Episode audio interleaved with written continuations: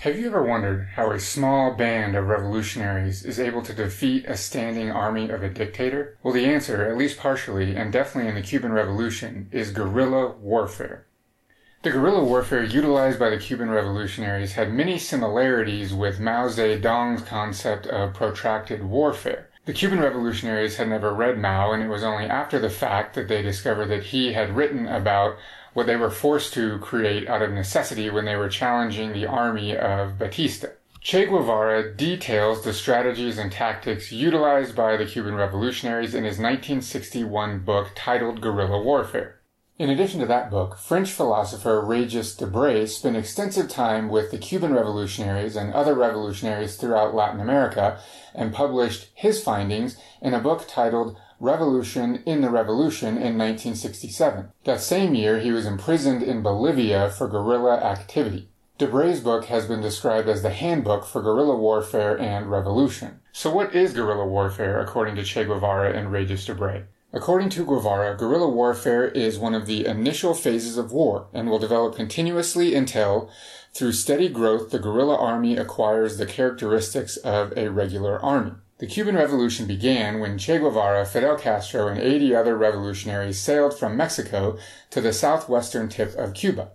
From there, they quickly made their way into the Sierra Maestra Mountains. It is here that they began the first stage of guerrilla warfare, which is establishment. The revolutionaries set up rudimentary operations and began a propaganda campaign to recruit and spread the message of the revolution. To achieve this, revolutionaries made excursions from the mountains into the surrounding villages. Now, they weren't just looking for soldiers to join the revolutionary forces, they also talked to farmers and their families and attempted to convince them to support the cause. Debray describes this part of the process perfectly and he calls it armed propaganda. The support provided by the locals proved to be invaluable for the Cuban revolutionaries, and I think it's safe to say that there's no way they would have won without the support of these people. However, it's important to note that these excursions were incredibly dangerous. Batista's regime was constantly looking for revolutionaries coming out of their element, coming out of the mountains into the surrounding villages and the plains where they could be taken out. This guerrilla propaganda relates to one of the fundamental lessons from the Cuban Revolution according to Che Guevara. It is not always necessary to wait until all the revolutionary conditions exist. The insurrectional foco can develop subjective conditions based on existing objective conditions. We'll come back to the Spanish word foco in just a minute. Guevara suggests that the revolutionaries can use this guerrilla propaganda to create the subjective conditions for a revolution. This is a shift away from traditional Marxism, and this is what Debray is referring to in the title of his book, Revolution in the Revolution. He suggests that the ways in which the Latin American revolutions achieved success established a new theory of revolution, in addition to a new military strategy and tactics known as guerrilla warfare. After the revolutionaries have established themselves, they begin the second phase of guerrilla warfare according to Debray, which is development and enemy offensive. During this phase in the revolution in Cuba, Batista's army began attacking the revolutionaries. However, due to the difficult terrain of the Sierra Maestra Mountains, the revolutionaries sustained very minimal casualties compared to what it could have been had they attacked Batista's army on the plains or in the cities. One of the key points of guerrilla warfare is to force the enemy to attack the revolutionaries on terrain in which they have not been well trained.